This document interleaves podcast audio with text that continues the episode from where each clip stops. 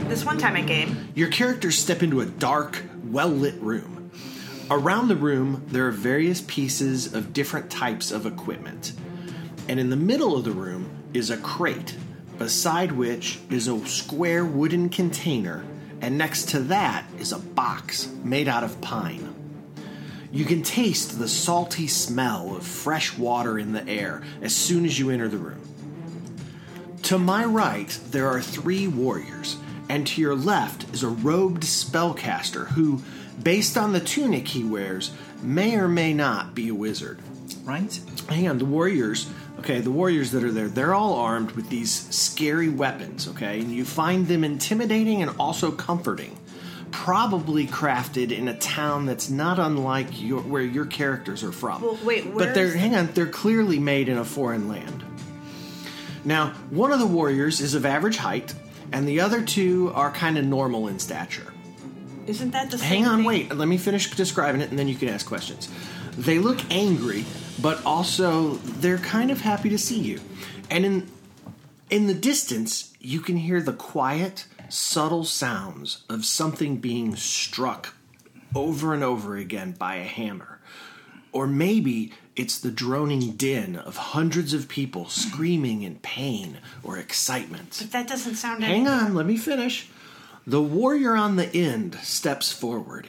He raises his weapon and she asks, You there! Stop! Okay, now what do your characters do? Uh, am I here? Did I see this? Uh, you. Oh, c- can, can we think I'm in the investigate? tab- hang on, no, no, no, Right. wait. You guys don't have time. All right, roll for initiative. Ah, crap. Can I borrow some dice?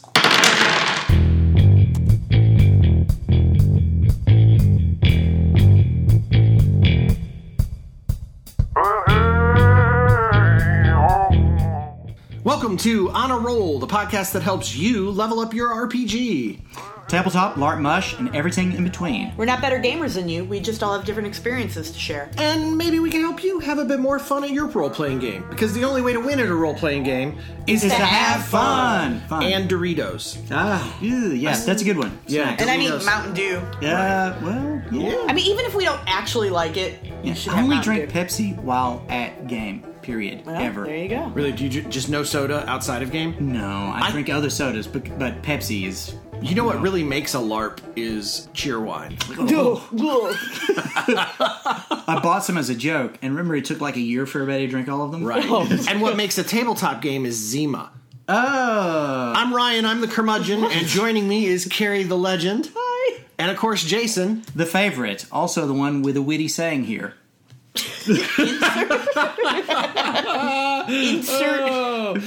You can find us on Stitcher and iTunes and anywhere else you get all your podcasts. And of course, you can always visit us at honorrollpodcast.com. I was going to let Jason do the Facebook thing because he always messes it up, and Yes. I wanted to see if he'd get it right. Facebook.com slash groups slash honor roll podcast. We're also on Twitter at Honor Roll Podcast. And of course, uh, you can always send us an email at hosts at Honor Roll Podcast. We love getting emails. That's, right. Host with an S. Hosts. Yes. Uh, Plural. And we did get an email, right? We did get an email. Let's let's talk about it. I guess I wasn't Oh, please gonna do. I wasn't gonna talk about it. But It's a then good I- place to. Uh, you can I mean, give I us was the gonna quick- talk about it. I just wasn't gonna talk about it here. I was gonna actually talk. Were you going about to talk it. about it in a different room? I was gonna talk about it in a new segment that I like to call. We got an email. We, we got an email. Woo woo. so actually, let's go ahead and we'll do the theme song to that. We got an email. Woohoo! I forget that you're a temporary. It wasn't done yet. there, now, now it's done. You Uh, I forget that you're a tamarine man every time until you. you can call, hey, hey, hey, hey, hey, Mister Tambourine Man. yeah. Wait, are you really Mr. Tambourine Man? Look, they don't say that I have the hands of Davy Jones for nothing. I thought that was a It's reference what to attracted me. to it. I was like, look at those hands. They're tiny. No, we did. We got a. It was really awesome. We that. Can got you give us a summary of it? well. We got an email from a person who is in Germany, and they go by the name Bodo. Oh, that's a great name. Bodo. Yeah, I like that. Yeah. Uh, now, here's the thing: is Bodo is a 40-something university teacher, archaeologist, and tabletop RPG enthusiast from Germany. So, can you give us the uh, the quick? Because I remember you read it the other day. And I it's want to pretty say, long. here's the thing. My favorite part about this email is that he is an archaeologist. So you think that he must play some sort of Indiana Jones based role playing I just game? want like to a- know what archaeologists tabletop. That's Right. awesome. Tell us, Bono. Well, you know, a couple weeks ago when we were at Free RPG Day, if you remember, when we asked Chad, the manager at Dice Head Games and Comics here in Cleveland, Tennessee, we asked him what is the most surprising thing about people who buy games, and he said you would be surprised at the number of highly educated things like doctors who come in once a year and pick up like all of the co- their copies of all of the books. Right. And so I, I I think it's really cool that a university professor basically and a in an archaeologist like that's so cool that they role play game and I would love to know like does he play do you guys remember Adventure? Yeah, yeah. I used to love adventure.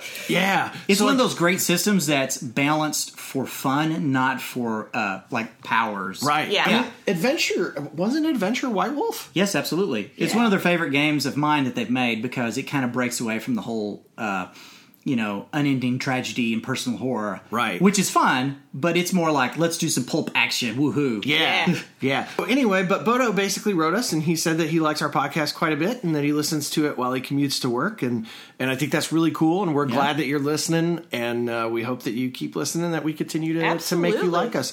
Uh, he did say, however, that we talk about uh, vampire and werewolf a lot. So for the rest of the episode, we're not going to talk about it. This one's for you, Bodo. The- we'll never make. Uh, I don't know if we can do it. we'll try. We're going to try. Yeah, shh, making promises for all of All right, us. but we're gonna. All right, and the last the last thing uh, I want to quickly talk about is you can also find us at patreon.com slash honor roll podcast. And so let's go ahead and quick get a report from our pat- about our Patreon backers. Woohoo! So we're at we're at six patrons right now. Yay. So uh, Yeah. everyone should go do that so Yeah. we can have more numbers in that. Yeah. We have three patrons that are at our wizard level. What does that give us again? Give gives them them a again? shout- it, out. It gives them the shout out. Oh, that's right. It's the weekly shout out. So let's shout people out. Yeah. Okay. Well, the first up is Cameron Pruitt. Uh, you guys may remember him from last week because we talked about his character. It was super funny. Uh, Oh, so I'm sure it fun. was. Yeah. You might say we roasted his character. we roasted his character. we did burn that character sheet of his afterwards. Yeah. It's not for that character though. It's for another one. It's True. for All right, all well, of his- Who else? Uh, of course, we have Lost Colonies. Their fantasy uh, colonial LARP is set in the DC area. Yeah, that's run by Joe Hines. We really appreciate you uh, backing us. You're you're awesome. Um, and then we have Ryan Martin, who is an ST out in Kentucky uh, for a game that I can't mention. Let's We did just- just make that Because we promise. made- Let's Promise? just say it rhymes with lamp fire, the task parade. There we go. Yes. Um, and Ryan's awesome. So if you want a shout out, we'd love to give you one, but you have to pay us to do it. uh, you can, you can get a shout out by helping us keep this show on the air by becoming a patron at patreon.com slash honor roll podcast. All right. So when last we left our intrepid adventurers, we were sitting around this table doing a podcast with our special guest Josh Heath last week. But since then, tell me, Jason, what have you been up to? Uh, well, you know, honestly, most of the last week has been consumed with me getting things ready for a vacation. Like the first real vacation I've taken in forever. We're going to visit New York City and hopefully see a bunch of friends in that area that I don't get to see because they're all the way up there. I'm all the way down here in Nice. There you Tennessee. go. Are you driving or flying? I'm definitely going to drive. Flying is crazy expensive. Agreed. Yeah. All right. What And about? also, I can see everything up the East Coast as we go. oh, there you go. Yeah. You, you need to stop in Gettysburg, Pennsylvania. It's the best stop you'll make. Is that on the way? It's not off the way. That For real. It's not off the way. We'll, we'll see. We'll see. All right. We wanted to make at least one cool stop. Yeah. What have you been up to, Carrie? Um, I there, there is no life only coloring book. Uh, I thought you were going to say mush. There- no, no, I haven't even done much mushing. Like I have been focusing on getting the pencils and the inks. I'm so or excited about inks that for project. the for the coloring book. So Yeah, that's cool. I'm going to Yeah. promise you that I'm going to back it. I may not, but I'm going to go ahead and promise you because Okay, we're well, friends. you Because know, I'm let's- good enough friends with you to lie about it. Uh, thanks. Yeah. What about you, Ryan? well, uh, you know, I've just been working on getting the gun belt ready for for hopefully releasing a small like quick test packet that folks can can that you know in the public can participate in. We need to play again trying soon. it. I've got my outline ready for a game. Yeah, we're you know what? I think that we're there. I have to finish putting in writing the last bits of, of how we revised baggage, which was like sort of the merits and flaws kind of system. I really like Um, that idea too, the baggage system. Yeah, well, we're we're keeping it, but we're changing it because it never quite worked. So, but we've we've got an idea and we think it works well, and so we're Okay. excited about it. So- Awesome. All right. Well, then I suppose it's time. Let's go to combat rounds.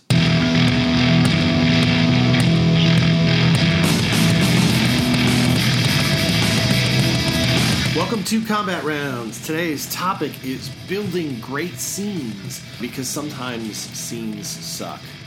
I'm just, you know. I'm I, I just like trying- how our, our best episodes are the ones about terrible mistakes we've made. yeah.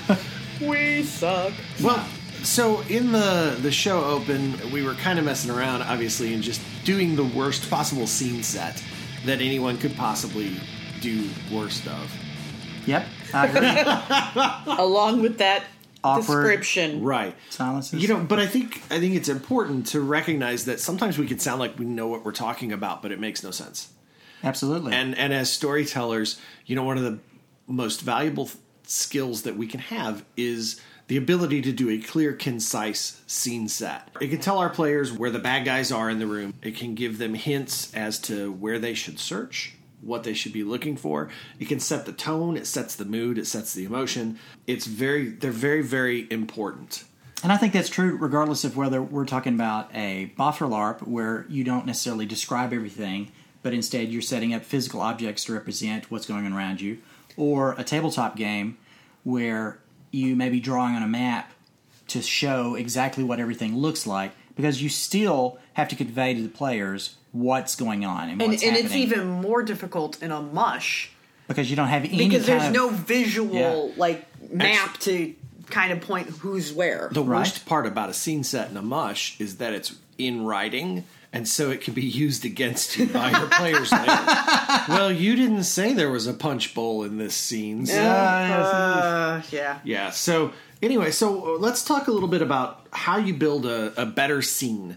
And I think that the first place to start with is not with the scene itself, but actually with figuring out the logistics and importance of the scene. Like, And why? why? What's the purpose of the scene? I I think just like in a great movie, every scene that you have should be m- moving forward the story, either the individual story of the players or the the game as a whole.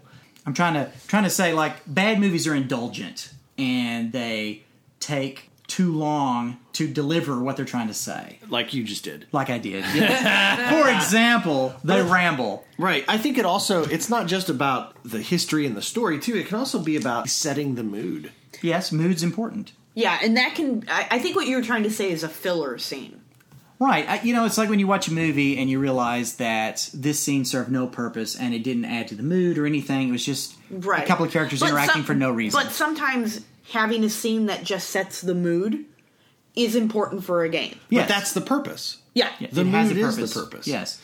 So I think that that the first step is really ta- figuring out why is the scene occurring, and that'll answer a lot of your follow up questions that you need to know. For example, why is this scene occurring? Is it occurring because the player characters need to find out this piece of information to solve, you know, to be able to solve the plot? Well, that tells you when I run this scene, I have to convey this information. And then that helps you construct the scene. W- How will I convey this information? What NPCs does that mean our players need to encounter? Who do the PCs need to see or hear or talk to? And it could even determine, you know, all the way up to something serious like is there combat here or not? And if there is combat, what does that combat require? Does it need you to have a bunch of sheets made, or or it could be something in game? This combat needs to have uh, water because my bad guy controls water. Or one of the good guys controls water, Oh, and that's a there needs good to one. be a stream nearby so that the way they can participate in the combat. It's like if one of your characters has security and they're always checking for cameras, maybe you should think about it. Yeah. There Give should them be a cameras camera. here. Every yeah. once in a while, there should be a camera. yeah, there should be a camera here or something for them to interact with. Right. So, what is the purpose of the scene? Not only will will help to make sure that the scene doesn't feel frivolous or extraneous to your players, but it can also help you design what goes into it.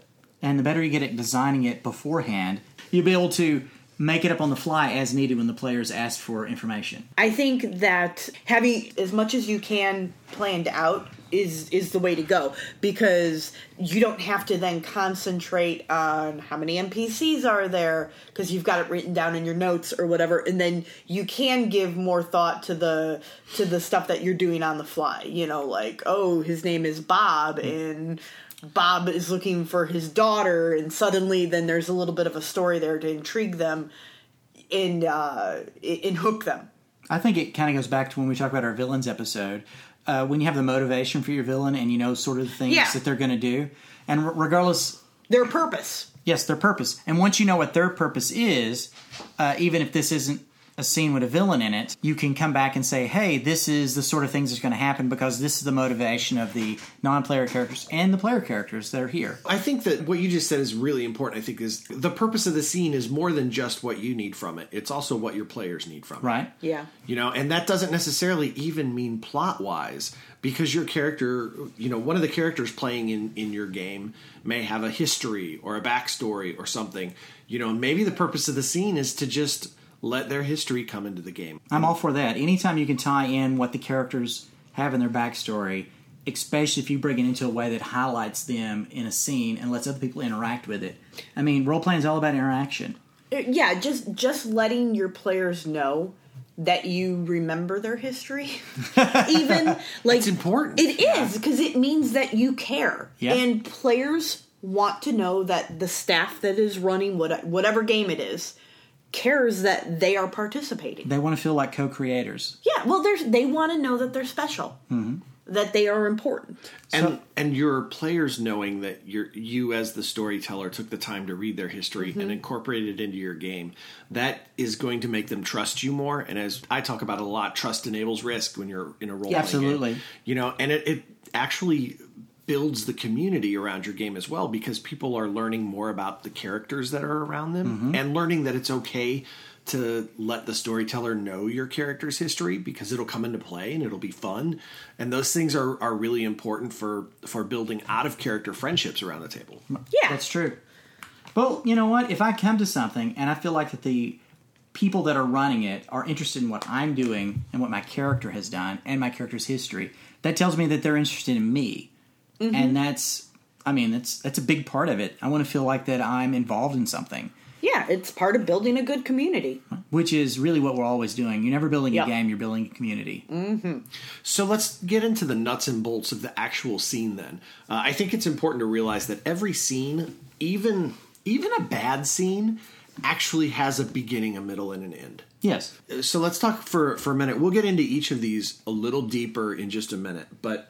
Uh, uh, the beginning of a scene is is kind of your opening sequence part of the scene, uh, and it it kind of loosely serves as a point to to capture your player's attention. It's that moment where you say, "Okay, this is what you see." It's your scene set. Right. Or like in uh, some LARPs, they walk into the situation and they see what's in the room. How you've set it up is telling a story. Right. It could, it's it's also about atmosphere and and about mood. Mm-hmm. The beginning is also your your hook. It's the thing that should make your players want more of this scene. I think that's probably the hardest part of this whole thing is setting that initial hook in a way that really draws them in. I think one of the things uh, for me as a storyteller that I struggle with is I'll do a great scene setup and I get too afraid because I know that my middle of this scene and my end of this scene are going to be so great that I'm scared to get to the middle too early. Oh, you know what? I having you having said that, I've noticed that you tend to draw stories out just a little long sometimes. Just- and it but and it doesn't happen at the back end. It happens at the front end. Right, because you're you're trying to make that setup so good that when you get to it, it you get a real payoff. Right. And what we've and what I what I have to always remind myself is that all I've got to do is get them in. You know, we talk about uh, think of a scene like a short story. You know, and and when you talk to like English professors and things, and they talk about short stories, the short story format is not the same as writing a novel. It's very No. different. And one of the things they tell you is that a short story should begin halfway through the point of whatever's happening. Like really good short stories pick up in the middle. You know, that's a problem that I have sometimes is I want to uh, let the the beginning linger too long as well, but it's it's not because I'm I'm anxious to get to the middle. I'm trying to build to it. It's because I want to allow people to have as much choice as, as possible. But sometimes by creating this huge room, this huge sandbox, you're you're actually doing disservice to them because you give them too many choices. And you're better off to have a a few very distinctive ones. Right. for me it's it's more about just being afraid of it's almost that shooting my wad too early thing like i know how great Go a the, whole podcast without you talking about that. just saying but you know like for me the end the the middle and end like i want to be rewarding and i feel like for it to be rewarding sometimes i linger on the setup too long because i'm i'm trying to just make sure that i've got them so that when i go bam i've got them Yeah, it's uh, it- it's really hard to do in Mush. I found anyway is because you have to give everyone their own intro. Susie walks into the room, her hair flowing from being outside. Blah blah. Like everybody wants to have that dramatic entrance, and if you've got five people in the scene, Yeah, two minutes apiece. Suddenly, you've ten minutes, and then fifteen, and yeah, twenty. you're you're lucky. A lot of times it's like ten minutes between poses, you know. and, and so it's like it, it's like it feels like the scene setup takes hours, Right. And then it's suddenly you're like, and then you're attacked by raptors Yeah. because you have to get it going because you've only got four hours to run the scene And Yeah, you've already we- spent 20, 30 minutes on an intro. at Right. least, yeah. Right. when we get when we dive into into the beginning section here a little bit deeper in a minute like momentum is something i, want to talk about Yeah, yeah. so uh, the second piece to, second piece of your structure of a scene is the middle all right the middle welcome the bulk of your scene exists here So we, we've done with the introductions. Everybody should have some idea of what the room looks like. Right. And the middle is when the information is given.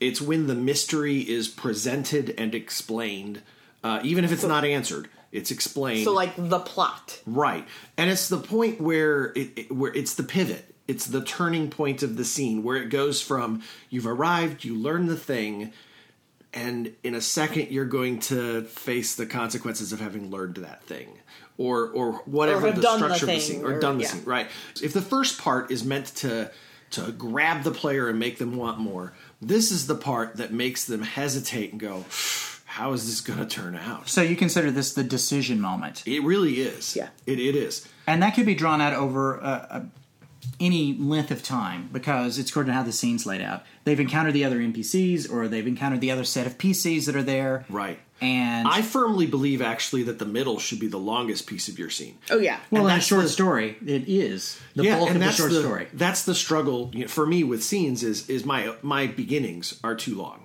so when you get to the middle, you've already Kinda used a gotta lot of your rush time. it a up. little bit, Right. So, but the the middle should be the bulk of your scene. That's the meat. It's where the bad guys and the good guys c- converse. It's where the gift of monologue is used. Yeah. You know. Okay. And then the last the last piece of your scene is the end. Right. The end is what closes the scene with a resolution or a solution. It doesn't mean the plot is solved. It just means this piece is completed. This encounter is completed. I think that's really important to talk about too, because all too often when you end a scene, like you want it to be enough open ended that it ties into the next thing, Right. Because it's a chain. It's not. It Exactly. must. It, it's a yes and It's yes, you have Right. to continue it, but So- at the same time, you have to have a resolution. It needs to feel like they accomplished something. Exactly. So if the beginning is where you grab their attention and make them want more, the middle is where you give them what they they've come for and make them question how it's going to turn out. The end is where they're taught the lesson uh, and they should feel satisfied, even, Even if, if- things didn't go their way. Right. You should feel like you were in a scene. You had a moment. And so, what I want to really, really e- express, uh, if you've you've probably picked this up as you're listening, is that every great scene is actually its own miniature story. You know, that makes me really think when you said about short stories, is that we think of a, a LARP or a RPG campaign as as like a, a book or a movie, but it's not really. It's actually a series of short stories that are related. Because Yeah. each scene should be its own story. Right. So, do you want to get down into all of these a little bit deeper? Let's dig in. All right, let's talk about the beginning. The beginning part is where we set up the scene. I think it's important uh, to to consider where are you going to begin uh, chronologically in the scene. Now, don't don't think too literally here because that could also, when I say chronologically, it could also mean sort of in feel. You know, for example, do the heroes need to walk in to the the evil doctor's laboratory and see the evil doctor pour the two chemicals together. Oh, I see what you're and saying. the reaction begin to occur in the vase. Or, Or do they need to just see the reaction? can they walk in and just see the reaction? or do they walk in and smell it? the aftermath. There's- right, Ooh, I so- like that. Smell it from is the first encounter when they walk up to the building and smell something. That is that Gen Con? Oh. So the but the the point is think about where you're starting because you don't have to start too far before whatever the uh, core action is going to be. I think it's something you know we talk about in the car over today about why certain people are great directors. Spielberg is because each thing was layered on top of the next. Right. It's you. The action is immediate, but then another thing happens. Each thing is raising the action, bringing it, It's almost like drawing you in. in the scene from a narrative point. He's going yes and Right. Yeah. yes and And the more you are able to teach your players that's what's going to happen, the more they will become. Acceptable. Yes, they'll want to get to that next and. They'll want to push it there. They'll want to make their own yes ands to drive the scene as well. So really, kind of think about where are you going to start the scene at, because that that initial moment uh, can either be too far in advance. I mean, you know, you could be too far from your core action. I think that's a mistake that a lot of us make. Uh, for example, you're I playing- know it's a mistake a lot of us make. Yeah. because You're- I do it. Yeah, you're playing. Here, here's the. There's two examples I'm going to give that we've both seen or done. Okay. you're playing d&d you're going into the cave and the first thing that happens is your dungeon master says okay i need to know exactly where everybody is and how everybody's standing and what all you have equipped you know there's a perspective that says who cares they'll figure it out when they get in there and if somebody's a little hinky on where they were it doesn't matter this is a story it can be a little flexible there And that that exact sort of beginning to a scene can also make your players question things or draw in, incorrect conclusions. Clearly, there's combat. clearly combat's coming but that may not be at all. the and you case. know maybe as a meta technique you might do something like that occasionally but i don't want to you know i think that's a it's- whole other thing. That's a whole other thing. The other part is okay. Uh, everybody, this you know, like World of Darkness parlor larp stuff. Okay, everybody's going to this other. Scene. you mean like in Lampfire, the task parade? I don't know that one. I'm sorry. yeah, we can't. Yeah, Well, that- yeah, I said we're not talking about that. so go, go on. sorry. okay, so what I'm saying is, you're in a parlor larp, and you say, "I'm going to the the warehouse district, district across town to investigate the cult that's there." And the first thing the guy running the scene tells you is, okay, how's everybody getting there? What cars are you taking? Who's driving? And you know what? Everybody arrives at the scene and it didn't matter. Right. And we've wasted 10, 15, 20 minutes deciding who takes which car. Was it a chase scene? Then who cares? Right. And even if it becomes a chase scene halfway, just decide on the fly. Like, oh, well, I always take my helicopter. Okay, I don't care. You take your helicopter. Now, one of the one of the things that will be strugglesome for a lot of storytellers, because I know that I struggle with it, is it doesn't matter until it does. But then you just let them decide. See, I, I disagree with you. Yeah. Ooh, oh, ooh. Fight! I've been waiting to fight. Siskel, Siskel and Ebert. Yeah. Oh, I'm flipping the table. Ugh. No, I I think as long as you don't take a half hour or you know, or whatever the, that number of time is, that is too much. I think 10 minutes is too much. I think it we should. could have been Ten. telling a story, but instead we're deciding marching Yes, order. but if you've got players that need to have that marching order to understand, because all players are different, and some some need to know if I get attacked, would I get attacked before this? Per-? You're like that's just how their brain works. Because if I'm We- playing the tank, I need to take it before my healer does. Well, I'm willing. If he says, "Well, I'm the tank," I would be in front when we get there. Okay. I I think that it just depends on your group of players. I've ran for players though that would be cheaty about stuff like that. If they're cheaty, then I'm going to coach them about cheating, and then I'm going to throw them out of my game. and to me, like going, I need to know how you guys all get there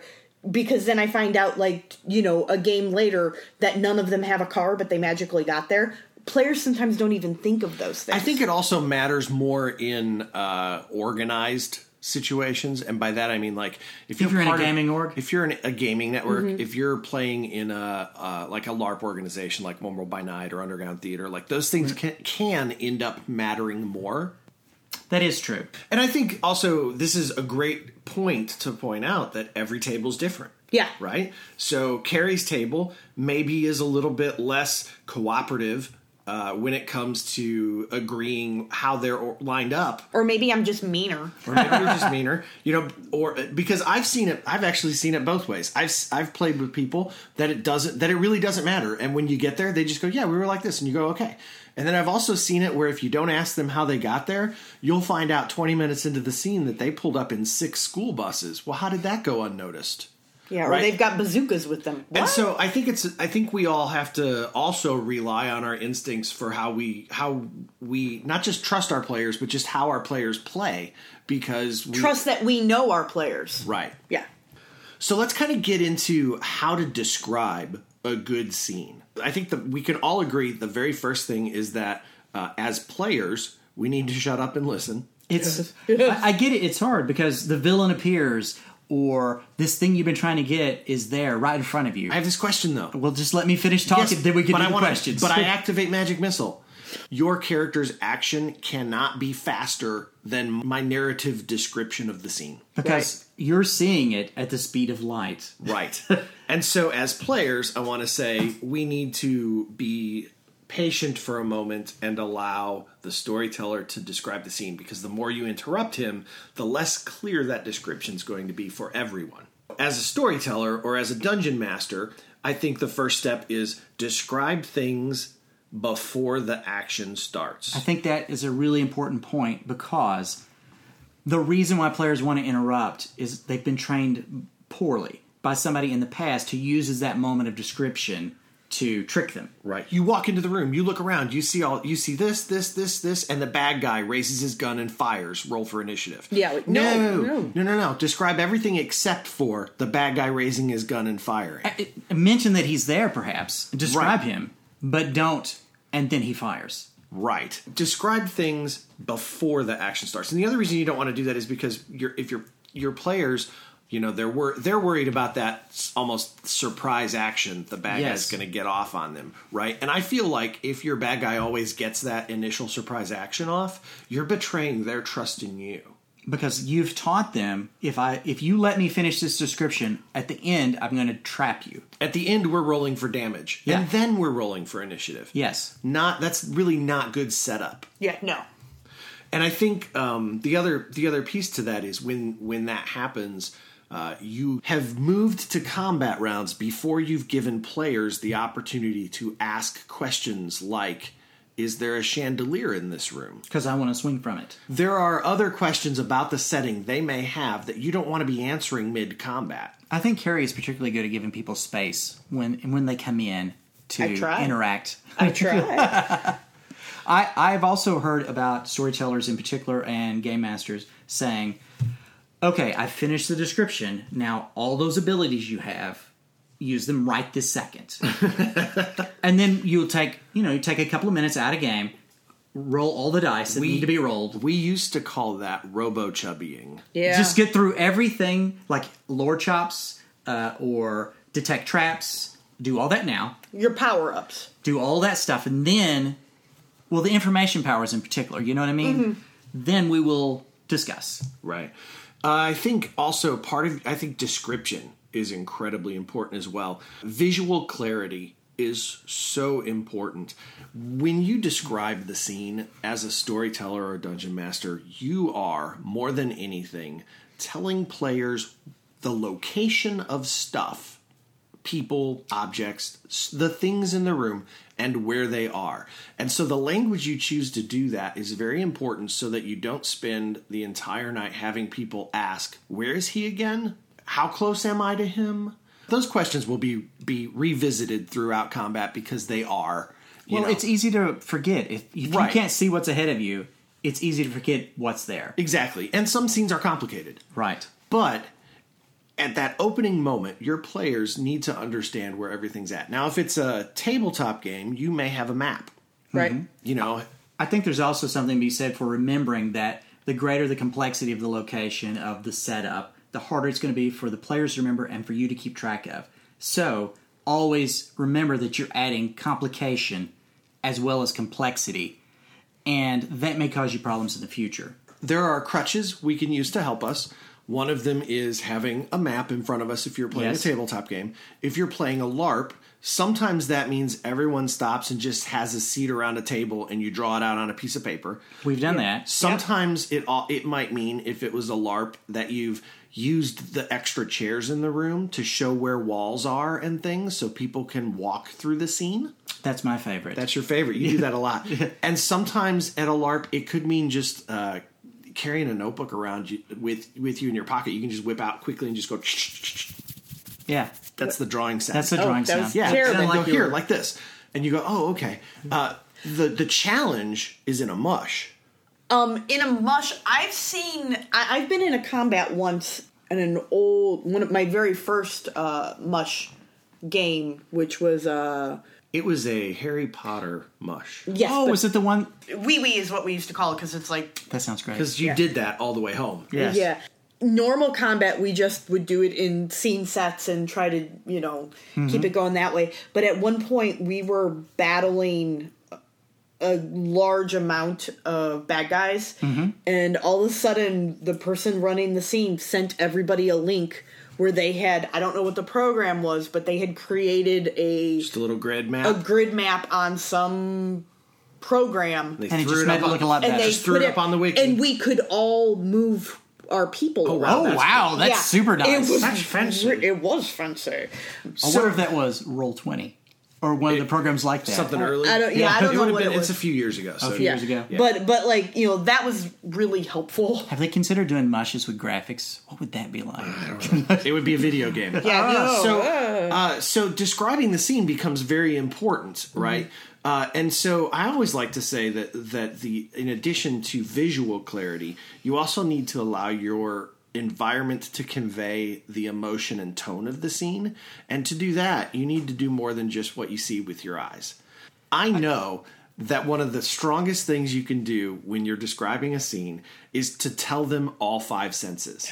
yeah. You know what? If somebody describes a smelly Nosferatu, you know more about that person than if you described ugly Nosferatu. And the best is is it provokes follow up questions like, "Well, wait, wait, what's it smell like?" yeah. Oh, well, When- yes. When, that answer is garlic and rotten rats, like, ooh, that tells me something even more about it. Like, Yes. is he Yeah. eating rats with garlic? What's he doing? the the dwarf that you say smells like you know flowery aftershave. You're like, does this What's dwarf that mean? have aftershave? Yeah.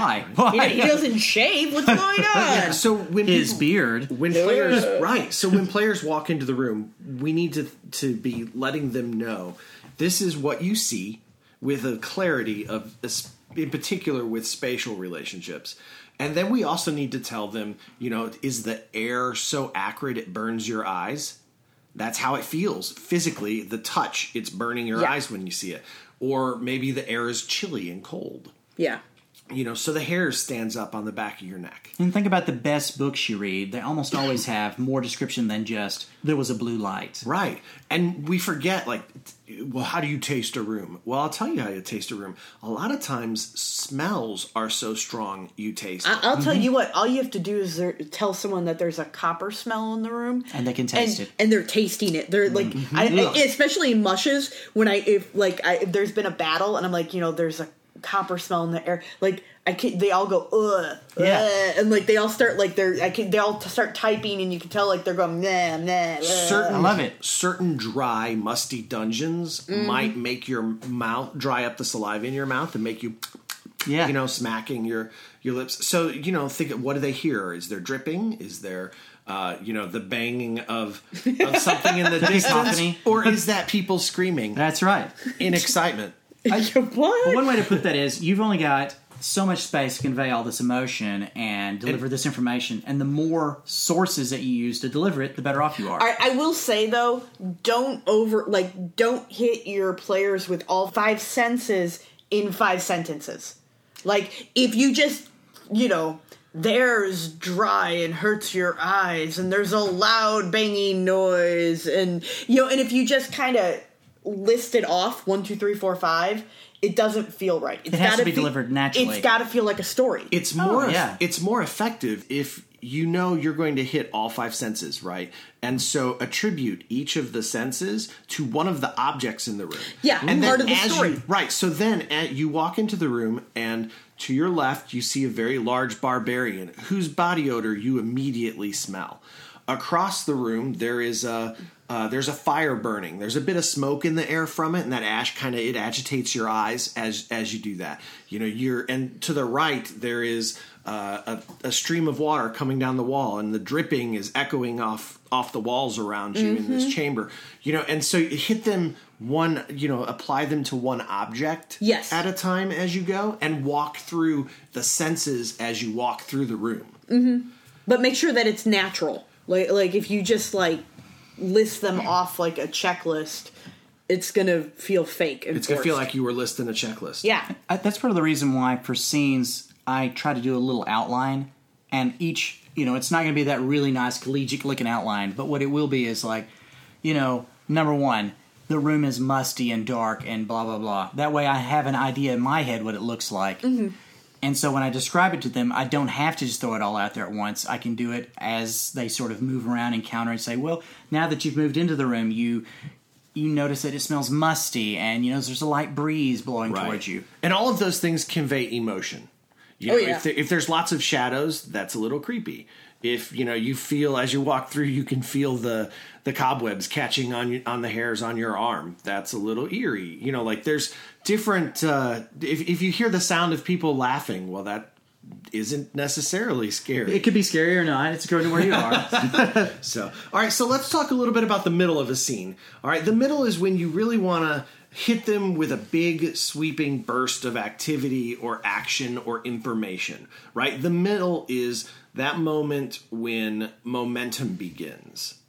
Right? So if the beginning is they walk into the room and they're able to talk to the villain for just a minute, the middle is when he finally raises that gun. right. You've given them a moment to see it. You were talking actually a little bit about momentum earlier. you've got to keep a scene going. Like you can't. uh, Okay, I'm gonna I'm gonna go back to mush because Sure, that is that's your thing. That that's my thing. Momentum in a mush is very hard because you're not there to go. Jason pose. There's Right. lots of yeah. Mushes have natural latency built in. Yeah. latency is this like uh, misdirected Mark uses this term, but I actually really like it. They've created this idea that latency is is the time in which the scene has to stop while you pull your dice out and roll them. Okay, You know, yeah. While you have to type your entry into the mush, while you have to. Uh, you know, draw your weapons and get everybody to step back a few feet if- in the bopper lark so nobody accidentally takes a foam sword to the eye, right? Yeah. You know, like it, that, that's latency. It's the moments when you have to pause the game for a moment to take care of a mechanic. Mm-hmm. Right. And but the problem in mush is that mechanic is sometimes real life.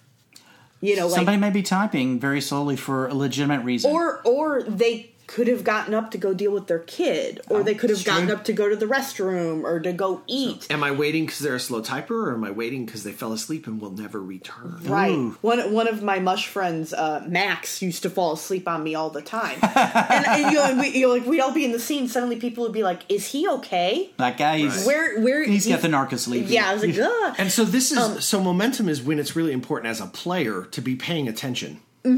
it's very important to keep it going as quickly as you can. There's a, an unspoken rule of 20 minutes. If someone hasn't posed Oh, in I thought you 20 said, minutes. well, 20 minutes between poses, guys. yeah, no, no, no. if someone hasn't posed within 20 minutes, you skip them. In a, in a mush, you poke at about ten or eleven minutes, Right. And at twenty minutes, you move on. Yeah, you move on. Keeping the momentum of a mush, especially if you have like five players in the scene. Yeah, you got to keep Is- things moving, don't Oh, you? you have to, or, or you end up going, it's three o'clock in the morning and we're just getting to the middle of the scene. The other thing is that the middle is is because it's when the the activity really starts to roll. The momentum is important for the emotion. Yes. Because if people get too much time to stand around and just chat a little bit out of game Yeah. or not they do don't anything, care about the monologue the bad guy just gave Right, they they've lost the emotion of the scene. Mm-hmm. They've let you've let it get away from them. Right. We So have to- how do you push that? Well, I think that some of it is remembering that uh, time is pressure. Yes. In, in especially in character, if you make the scene, uh, you know, we, we think of pressure in a in a game as like being a threat, like you know, the weapon pointed at you. Well, that's that makes me feel pressure. He's got a gun to my head, right? But time can also be a pressure. Uh, if you don't act, by this time, the building will blow up, the dungeon Yeah. will collapse, Yes. the spell will go off, the whatever. And so I think that one of the ways you can actually encourage uh, out of ca- and not so much in mush because you can't do anything about somebody getting up and, and having to go to the bathroom or Yeah, deal yeah. with their child, but uh, in tabletop or or a, or a LARP, I think the first is is to remember that if you create some sort of uh, time sensitive thing happening in character, it actually encourages them out of character to feel rushed. Oh yeah, the the bad guy is going to blow up this building at 10 p.m. I actually, I And if actually they think feel you, rushed, Yeah. they they'll pay more attention and be rushed. I think you can do this a little bit out of character too. You can say, guys, we have to wrap at midnight. Yeah, yeah, And if we're halfway through the combat, then it's just over. It Right. doesn't matter because we have to wrap. Yep. So if you tell them up front, guys, we're only going to have two hours to run this scene, then usually they do their best to stay on target. right. Right. Or You- they you just say, remind "Skip them. me." If I if they can't, I've had in a lot of mushes, people will be like, "Look, I know that I'm I'm being slow So just tonight. go." Skip me if it's if I don't Yes. pose." We have to we have to do what we need to do to control keep the latency under control. Yeah. And as as players, it applies to us too because if we want if we want this scene to be exciting and to have momentum, then it means I need to pay attention and at every time it's my turn, that's not when I stop to look up what powers I have. You should have already looked it up, if at all possible. I should be checking my notes and deciding what I'm going to do while Carrie is doing her action. Absolutely. You know, Yes. so uh, we all have to work together to to keep latency to a minimum, to keep the momentum moving, so that the middle of the scene is exciting. And I think as a storyteller or a game master, you need to be willing to say, I don't remember what this rule is exactly. This isn't life or death. This is my immediate rule call. We'll fix it later. Right. I also think too the middle is is the opportunity for everyone to interact with the scenery that you described in the beginning. Yeah. Well, it is role playing. So when we describe or set up an area, we should be eh, wanting the people to move in it. Right. Yeah. You guys know Seventh Sea, right? There in Seventh Sea, in the original Seventh Sea, and, and it may be in the new edition, but th- there was a used to be an article in in the core book that talked about this idea of the chandelier in the room that you didn't describe, but when the player says, "Is there a chandelier in the room?" Because I'd like to swing across the room with it, Then you say, to get the bad "Yes, guy." of course there's a chandelier." Of course, there's a If, if at chandelier. all possible. Or you say, well, there's not a chandelier, but. there is a rope dangling from right. uh, Conveniently, right, right, there. or whatever. Yeah. And so I Or a think punch bowl. or a Mm. punch or a punch bowl for you to spike. so the the point is. Uh, it's also an opportunity to interact with the scenery, and so this is why your description is important. Because wouldn't it be great if he didn't have to ask about the chandelier? Yeah. Because If he the better just you've already knew- done. because you knew I I know Jason's character is crazy and is going to try and swing from a chandelier. if So I'm there's putting a one. chandelier in this So room. this Yeah. every dungeon I run is going to have a chandelier, right? As Now I want to run storytellers, the chandelier dungeon. as game runners, we should want our players to do stunts, Right. and do crazy Yes, fun things. absolutely. Because if our players do crazy fun stunts, they're going to love the game more.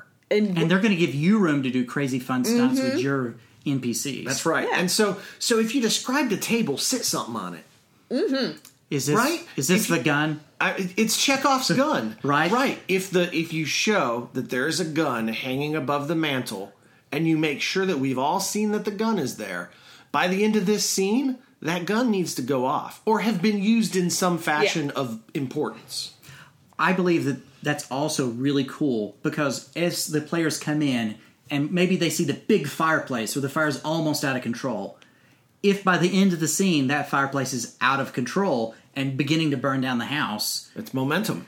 first of all, it's momentum, and second of all, they've they've seen it, and everything that's happening is something that they had a chance to, To alter. stop. They could have been Yeah. like, "That fireplace is going to be out of Hey, control," let's but I've do also something." Mm-hmm. got to deal with these guys over here, Right. and they get to make interesting choices. And there's that whole time is pressure thing. Well, I believe that the only thing that mat the only commodity that you have other than trust is time when you're running a game, and you have to spend it wisely. Right, absolutely. All right, well, let's talk about the end then. So this is the last part of of a well-constructed scene. You know, there's only one way to begin a scene, you describe, right? That's Yeah. kind of the way all scenes start. You know, the middle will always be this pivot point where where the action begins and the stuff starts to happen and the information's conveyed. And then the ending, gosh, there's so many different ways to end a scene that it's actually easier to talk about how not to end a scene. Well, I think one of the mistakes that I've made is when Some players, especially if the scene has been combat oriented, some players are not there for the combat, but they are there for the resolution. Right. Your healers. Gosh, think about your, you know, a healer or uh, if you've got a character who's just like hiding in the background because they don't want to get shot, What if that guy wants to rob the corpse of the person who's fallen? right? I mean, it sounds hinky, but like that's what some people are there for is to do things that they can't do in real life. And maybe it's to steal that guy's wallet that everybody else has just got done fighting, and they love it. It's midnight and it's really easy to be like, it's late. You just rolled the last die. The bad guy dropped. Game over, go home. Yeah. See ya, see ya Denny's. Yeah. right? But but we have to remember that that's not really a great way to end a scene. No. Would you like an action movie in which the bad guy gets shot, falls over, And then the credits roll. credits roll? It would have to be a pretty amazing movie up to that Right? point. That's not what happens. He the, we get to see the hero get the girl and kiss her. or something. Right. Some resolution. They at least get to walk over and go, oh, well, that's what was going on. You know, don't just don't end the scene with the last blow of combat. So a cold open is almost better than a cold close. Oh, it's totally better. Yeah. So really, we should be thinking about uh, all too often we do it backwards. We spend a lot of time opening something, but then at the very end, we're like, okay, it's over, guys. I'm done. Right. When really, you should go ahead and spend that last few minutes. Because But- we're we're tired. We're exhausted. And if that means you have to better a lot time to give yourself more time at the end, do that. Yes, absolutely. Because your beginning's probably too long. Right, Or yeah. your abs- middle. Yeah. No, usually the beginning. It really is. get usually straight to the beginning. action and that's not necessarily combat it could be w- like if you're there to have a meeting don't spend 20 minutes describing the anteroom before they step into the meeting room or if it's a if you're having a meeting and the whole point of the meeting is to find out the location of the bad guy don't run the scene have them talk to this person and then have the guy go well the bad guy is in you know lookout mountain Lookout. and then the then go all right well you got it let's let's move on where do you guys go next no let them exit yes absolutely Yeah. you know what maybe they decide to betray each other and one group goes to signal mountain and the other goes to lookout mountain Right, but we'd never know that if we don't give them the opportunity Mm. Yes. to do that. So I think that's really it. Find a way to exit the scene gracefully. Don't rush it. That- Don't exit too slow. no we still have to keep momentum going even through the end Right, it's over. You did kill the bad guy. You did get the information you Yeah. need. Just You got to did- wrap it up. But yeah, but give that wrap up a moment. It's it's important, especially it's an, it's very important to characters that are not as combat oriented. Yes. Well, you know, and that's another thing to remember. Not every scene has to be combat. It can be other things. It's sh- we should still be trying to give that tension, that stress, for them to feel like it's important and what they're doing is moving things forward. But it doesn't have to be guns blazing every time. Right. And I also think it's important that the last piece of the end is, you know, they should have to clean up the mess. You know, it's something we talk about. To me, that's entirely based on the kind of game you're running. Well, and yeah, and that's true. That's true. The, in a game about an alternate world that is much darker than this one, Something like Lampfire, the task parade. I think cleanup is very important because it's all about uh, remembering the humanity of what you've just done, whether it was you know fighting someone or uh, negotiating with a group. But I think consequences in any game is important. If well, no, if if in my superhero mush, if my players all go out and they fight a bunch of bad guys and they trash a a, a restaurant, then they either need to have their characters stay and help clean up the restaurant, talk to the police, talk to the owners, help get the people out that are hurt. and the truth is, it doesn't necessarily have to be a whole new scene either. No, It A couple no. could- minutes. They could just be, uh, do you guys help clean this up? Yes. Okay. okay let me let me type up the end the wrap up It does give them a chance to acknowledge what they're going to do. And Are you it- going to help clean this up? No. Okay, and Right. it gives them more role play later on that's true. And we have to, you know, I think Jason, you've talked about this before. You also have to be careful of the whole if you don't clean up the mess, there will always be punishment. Yes. Like you don't want to uh, instill that fear in your players either. No, I get what you're saying. Consequences should be something that uh, matters to the story, make it more interesting. It should not just be, "I got you guys. You forgot that one ring finger that you cut off that dude." Right. You, yeah. hey, we run a lot of Lampfire the Lamp- unburdening. Lamp fire the task parade. Uh, That's the sort of thing that happens there. Creeps. But to be fair, it happens in lots of games because most games have a lot of combat, even if you're trying to avoid it. right. Right. Most You know- of the kinds of games that we run. Have you ever noticed that that in Dungeons and Dragons, right? You spend hours, days, weeks playing, getting into the dungeon all the way to the deepest, darkest, innermost cavern of the dungeon where you fight the dragon, you save the princess, you get the gold, and we never run a scene where you're leaving. That's because it's usually boring. But I guess the idea is maybe you should spend a little time and make it interesting. But how'd you get out of there? I took that You didn't- conveniently 'Cause you located Skyrim style exit You right didn't, behind uh, the dragon. Right? You didn't I, I rode the giant flying eagle. Yeah, I rolled the eagle out, dude. Yeah. Anyway, I'm not saying but I'm not saying you know, that- there that is something to be actually- said for making that last part as interesting as the first part. Right. And it but it should it does not need to be as long. But I, I think it just depends on your players. Yeah, Some that's players would eat that up, and other players are like, no, I want to go fight another dragon. Right. Clean I up the mess. Cleaning up the mess can be five minutes. I used to play with a guy that his character always had throwing knives, and we spent 15 minutes one night recovering all of his throwing knives. because that's the only way he would leave the cave they were in, and it was it was Gun- Dungeons and Dragons. Yeah. 'Cause he we kept searching the cave until we found all of them. Yeah, That's kind of fun. or was it? Uh, it was a lot of dice rolling and waiting on things to be found. Uh-huh. All right. All right. Well, I think that's. I mean that that's pretty much the. If that's the end of the scene, that's the end of combat. But we do have to clean this mess up. All right. All right. well, let's go to game wrap. Which is cleaning the mess up.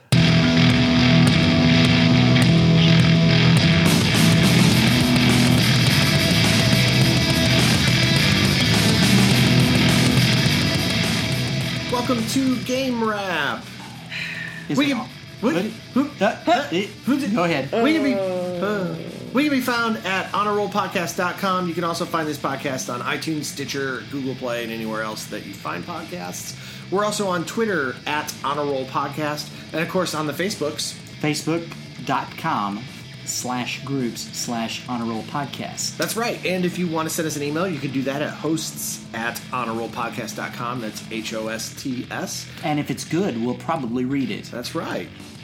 Yeah. Yeah. Maybe even on air. And if you really like this podcast, we really love it if you could go to wherever you find your podcast. You know, go to iTunes, give us a five star review, tell everybody that you like it. Go visit us on Patreon at patreon.com slash honorroll podcast and maybe uh, consider backing us as a patron to help us, you know, improve our equipment and keep this show on the air. And you know what? If you really don't like this podcast, you should come support us on Patreon so we can get better. That's right. Yeah, there you go. Yeah. It's really the the crushing poverty that's keeping us. from That's being exactly it. amazing. True. All right. Well, uh, let's go ahead and give out XP for the night, Jason. Uh, you get uh, 30 XP for attendance. We Wow, really, really that's appreciate you twice attending. as much as usual. I know. Well, I'm feeling kind of. been more generous lately. Yeah. Well, you know what? Uh, you were the, the responsible for the destruction of the main bad guy tonight, Carrie. Yeah. And so, uh, so I really feel like you know 30 XP seems fair. Carrie, uh, you're going to get five XP for attendance, and then Crap!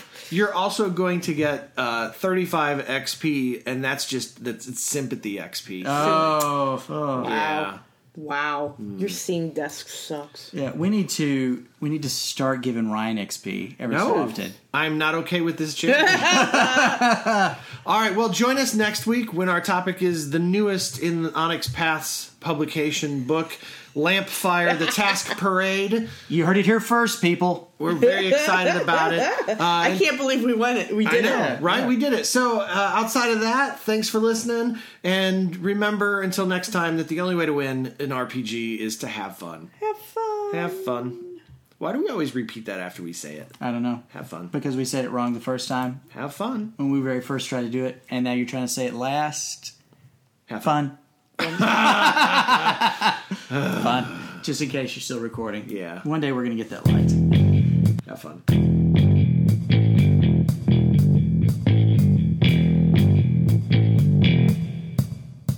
All All the thoughts and opinions that were on this podcast belong to just those folks who were on this podcast and to nobody else. All of the music was courtesy of Kevin McLeod from Incompetech.com. Uh-uh.